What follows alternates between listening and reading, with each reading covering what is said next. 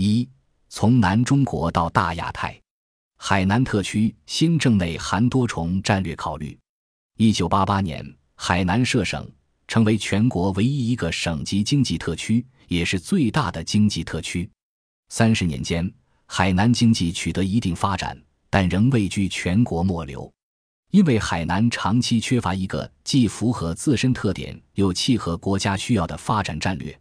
这势必影响国家对海南的政经资源配置，更影响人们对海南发展的预期，所以造成了海南陷入发展滞后的窘境。随着中国的海洋能力持续长足进步，在海洋经济蓬勃发展、周边海域冲突不断、国家海外利益增加的多重推动下。中国开始形成清晰的海洋战略，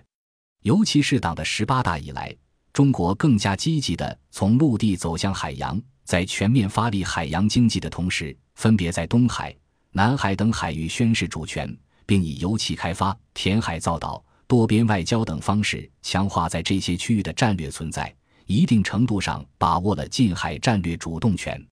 在此背景下，海南的特殊重要性日益凸显。首先，陆海管辖面积约二百万平方公里的海南省，构成中国南下突破美国势力包围圈，连通太平洋与印度洋的战略要冲，其政治和军事作用有增无减。其次，海南是中国对东南亚地区开放的桥头堡，在发展海南以强化对东南亚的经济辐射力与诱于战争风险而保守维持海南现状这两个选项之间，